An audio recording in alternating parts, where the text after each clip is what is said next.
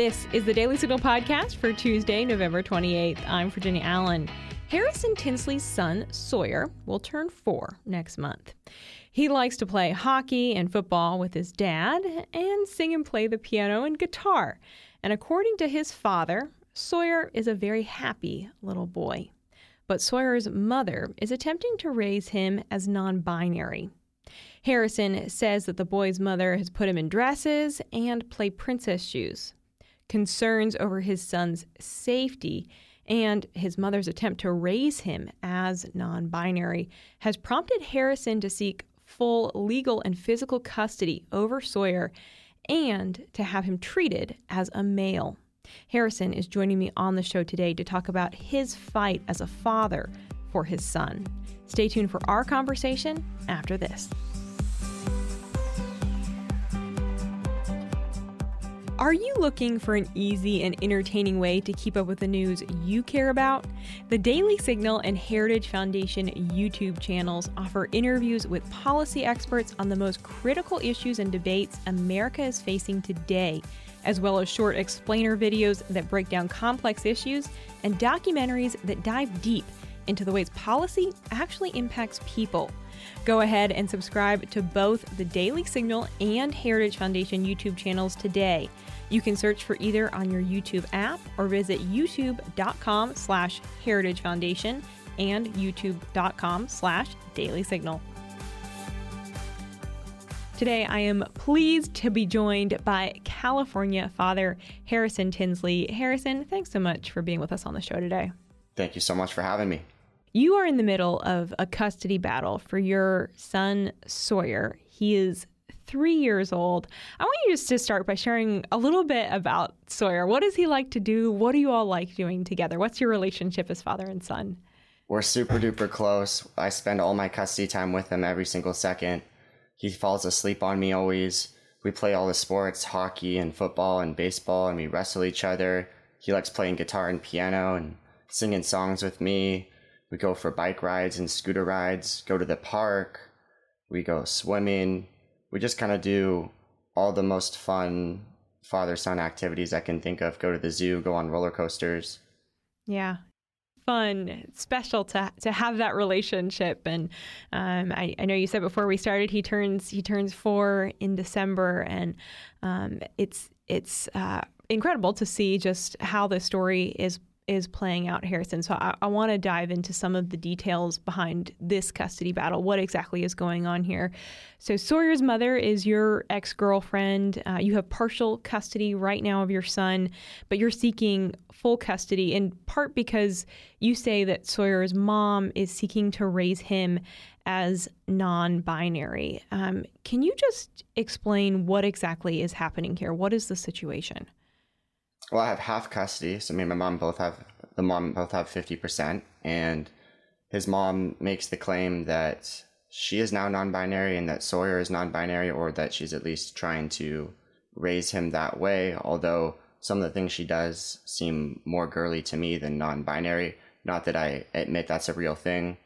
I, I radically disagree that it is, or it's an appropriate thing rather for children. But I think putting him in dresses and princess shoes uh, seem girly to me and not so much non binary, not so much neutral. Uh, however, Sawyer knows he's a boy, loves being a little boy. He's adamant about it. If you give him a girly toy, he'll yell and scream at you. I'm not a girl, I'm a boy. So thankfully, he's a strong willed rebel like me, and it, that hasn't been working. And I'm extremely thankful for that. And I always make sure to tell him the truth and I explain things to him. I answer his questions. He's a very bright kid.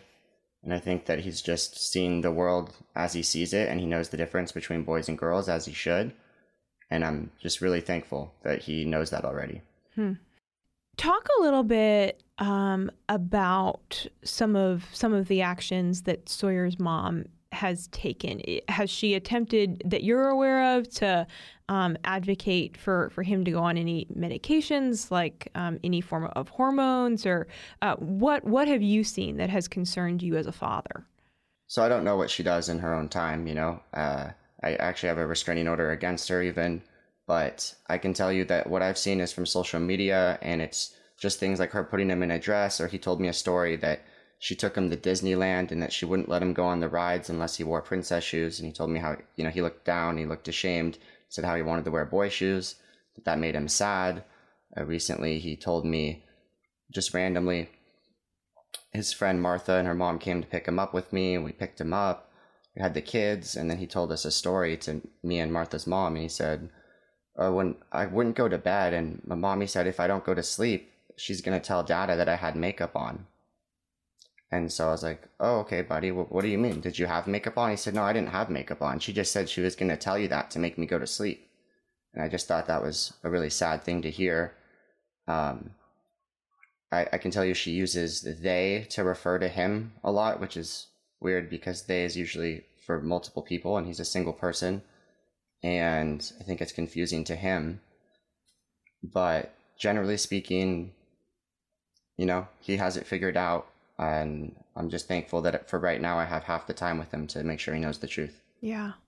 And I know that this this custody battle, you're in and out of courtrooms. You've been in and out of courtrooms for years. How old was Sawyer when you actually got to first meet him?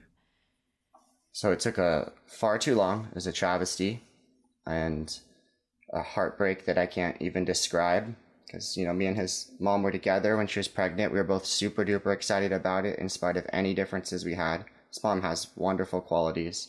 You know, she's a human being. I think the line between good and evil cuts in every single person's heart, and it was really tragic. But um, I didn't know when he was born. I found out about one week after, and I filed in court two months later. And it took 13 more months just to meet him. So I finally met him when he was 15 months old. And I'm not a victim. I like to think that, you know, maybe I needed to go through that challenge and trials to become a stronger man for him and to have a voice to speak up for the defenseless and the children. And I'm doing that now. And I can tell you when I met him, it was just miracle frequency everywhere. And it was amazing. And we both bonded. And I, I pressed on through, even though that it wasn't as fun and happy as it sounded because at first my visits had to be supervised not professionally, but by like her parents or friends. And that made it very uncomfortable. They were having someone watch her every move. We caught her dad in bushes one time watching us. My sister did. She took pictures even of it. Just really weird stuff. We found, I found camera one time recording us, or I don't know for sure that it was recording, but that was my assumption. And I fought through all of that. I spent my time with him. I never missed anything. I've never been late to anything. And I eventually got more and more visits, and I moved to the Bay Area where I was pretty quickly awarded half custody, which I'm extremely thankful for. Mm-hmm. Yeah. Now, you've also, in addition to raising concerns over the fact that Sawyer's mom um, is seems to uh, be attempting to raise him as, as non-binary, you've also expressed some concerns over his safety. Why is that? What's going on there? To the best of my knowledge, his mom suffers from some pretty serious mental illness problems, unfortunately.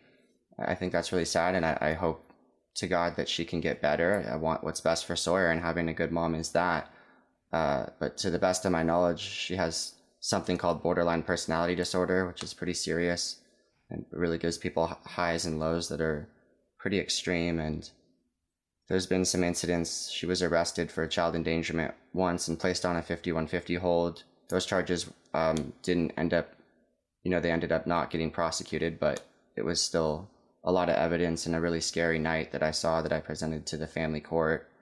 You know, there's there's just general suicidal ideations and a history of, you know, 5150s involuntary psychiatric commitments and different things and some alcohol problems and things like that that just make me concerned for his safety. And that he he spends a lot of his uh, custody time with her parents, it seems, um, as opposed to her, which is a weird thing to deal with because it's at one point I, I think okay well at least he's safe for sure or you know more likely to be safe when they're they're involved.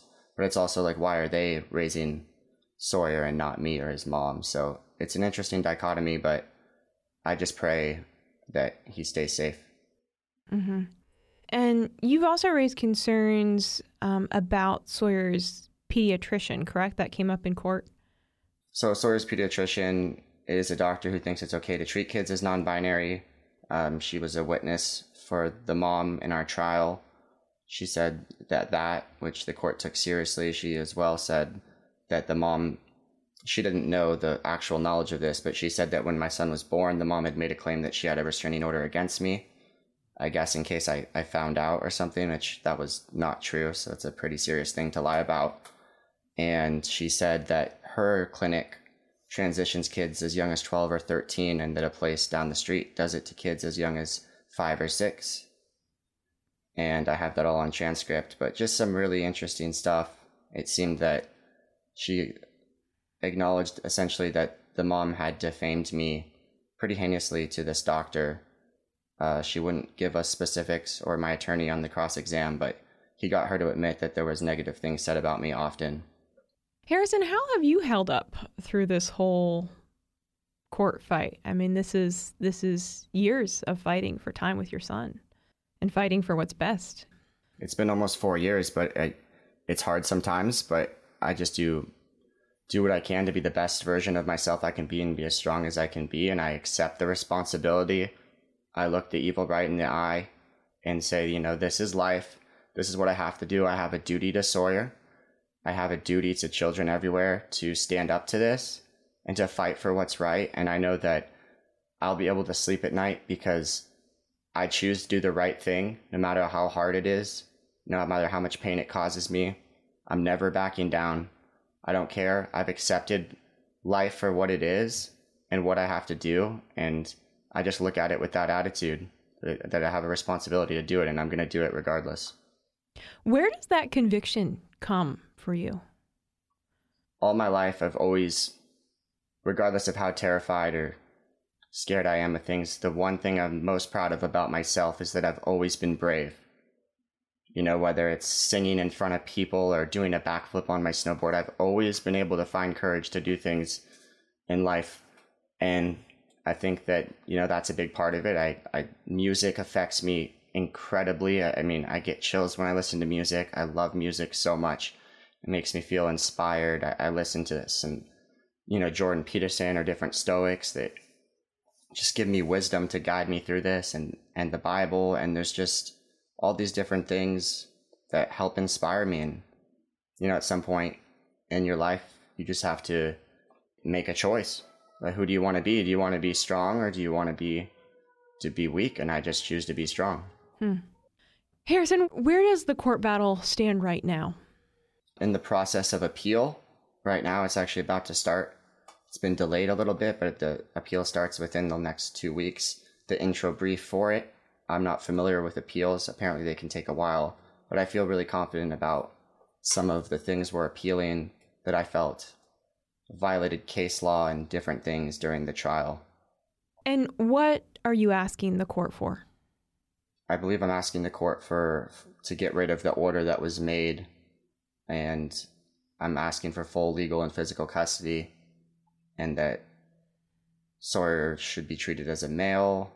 I'm asking for a restraining order, um, although I have one from a different court. It's a whole nother thing that I'm not going to get into. But yeah, there, and I believe just being able to change the doctor because the court ordered that he has to continue to see that doctor for some reason. Okay. How much is this legal battle costing you financially? Like all the money I've ever made in my life all the money my parents would ever help me with in my life. And that's just so far. And I've also been fortunate enough to have three free attorneys during this four year span, let's call it. And if I didn't have three free attorneys as well, I'm thankful to all of them. Um, it would be, I'd have negative money, you know, it, they're really expensive. I think it's really unfortunate. Uh, they're extremely great at their job and they're really smart. And I know they go to a lot of school and they do a lot of work, but I do think that the amount of money they receive sometimes seems a little bit over the top to me. Hmm. You know, I, I think those in the transgender community would maybe hear your story and say, well, Sawyer should be able to choose whether he wants to be a boy or a girl. What's your response to that? My response is that's a false premise that I don't grant, but let's grant it for the hypothetical. Sawyer adamantly says he's a boy. Anyone can ask him, he'll tell you that right to your face over and over again. He loves being a little boy. And I think it's so sad that anyone would want to take that from him or not have him be happy with who he truly is, because that's something you can never change. I can tell you, I'm actually friends and I work and do rallies with Gays Against Groomers. And I know literally transgender people who are totally on my side with this and think that this is absolute madness that people are doing this to kids and confusing them. Mm-hmm. Harrison, those who hear your story, who want to support you, what you're doing, uh, what would you say to them? What do you need? I appreciate everyone who supports me in any way, shape, or form. Every single message, I try to, I try to read all of them. I try to read all the comments and every prayer anyone ever sends me. It all means the world to me. If anyone wants to help me financially, they can. You absolutely do not have to, though, and I'm so thankful to everyone who does. I have a Give, Send, Go Saving Sawyer, where anyone wants to help me with legal fees in this battle. Uh, but honestly, just knowing that people believe in me and want what's best for my son gives me, to answer your question earlier, a little bit more strength, seeing how many people have reached out to me now and just said the kindest things to me and most supportive things. I'm not going to let any of them down, and I'm not going to let Sawyer down either. Yeah. Does Sawyer understand what's happening? Does does he is he aware of the legal fight? I don't talk about that to him. I'd never say anything bad about his mom to him, only good things. I can't say what she does specifically, no idea. He's said a few things before that make me think maybe when she's had a bad day, let's call it, she's mentioned some things like he said, you know, like, oh, mom, he said dad is trying to take me away from her or something like that. Uh, so maybe it's been mentioned to him, but generally speaking, I'm, I, I always tell him nice things about his mom. I don't say we're in any sort of court battle. Like he'll bring up something like he loves my motorcycle. I'll be like, yeah, your mom used to ride on it with me. Yeah, I used to hold your mom all night, just like I hold you. So I try to keep it really nice and positive for him. Mm-hmm. Harrison, if we were, you know, speaking of kind of hypotheticals, let's, you know, fast forward um, maybe 10 or, or 15 years, what do you want Sawyer to um, to look back on you know when when he is old enough kind of to realize some of these details some of what happened um, what is your hope that he'll be able to say about about you as his dad and and how you handled this situation i hope that sawyer will be able to look back and know that i did everything i could for him specifically him to fight for him to give him the best life possible to have him be happy with who he is to know that i fought to make the future in this world the best place that I thought it could be for him and his future. And I hope that he knows that I love him more than anything in the world. Because I do. My love for Sawyer transcends my love for music or sports or anything a million times over. It's inconceivable before you have a kid to even understand how much you could love them. And I hope that he has a you know a good life of purpose and he becomes a strong man and I believe he will be. And he's going to get through all of this, and everything's going to work out. It's powerful to have that spirit of optimism, Harrison. Thank you just for your time today. Thanks for your willingness to share your story. Um, again, uh, tell us for for anyone who's interested just in learning more about about your story and supporting you. Um, where can we where can we go? You can find me at Harrison Tinsley on all social medias pretty easily. I have a Give Send Go Saving Sawyer and I I want everybody at home to be brave, start speaking the truth. I really believe we can make a difference. You know, Newsom just vetoed 957. I know different people have different opinions about why and all that. The reality is, though, is we put enough pressure as parents that he felt he had to, one way or another, can make a difference. We can create the future we want for our kids. We just have to have courage and speak the truth. Mm-hmm. Harrison Tinsley, thank you again for your time today. We really appreciate your willingness to share your story. Thank you, Carmen. And with that, that is going to do it for today's episode. Thanks for being with us here on the Daily Signal podcast. If you haven't had a chance, make sure that you check out our evening show. Every weekday, we bring you the top news of the day. In about 10 to 12 minutes, we break down the top news stories. These are the headlines that you don't want to miss. Also, take a moment to subscribe to the Daily Signal so you never miss out on our new shows. Have a great rest of your day. We'll see you right back here around 5 p.m. for our top news edition. The Daily Signal podcast is brought to you by more than half a million members of the Heritage Foundation. Executive producers are Rob Bluey and Kate Trinko. Producers are Virginia Allen and Samantha Aschieris. Sound design by Lauren Evans, Mark Geiger, and John Popp. To learn more, please visit dailysignal.com.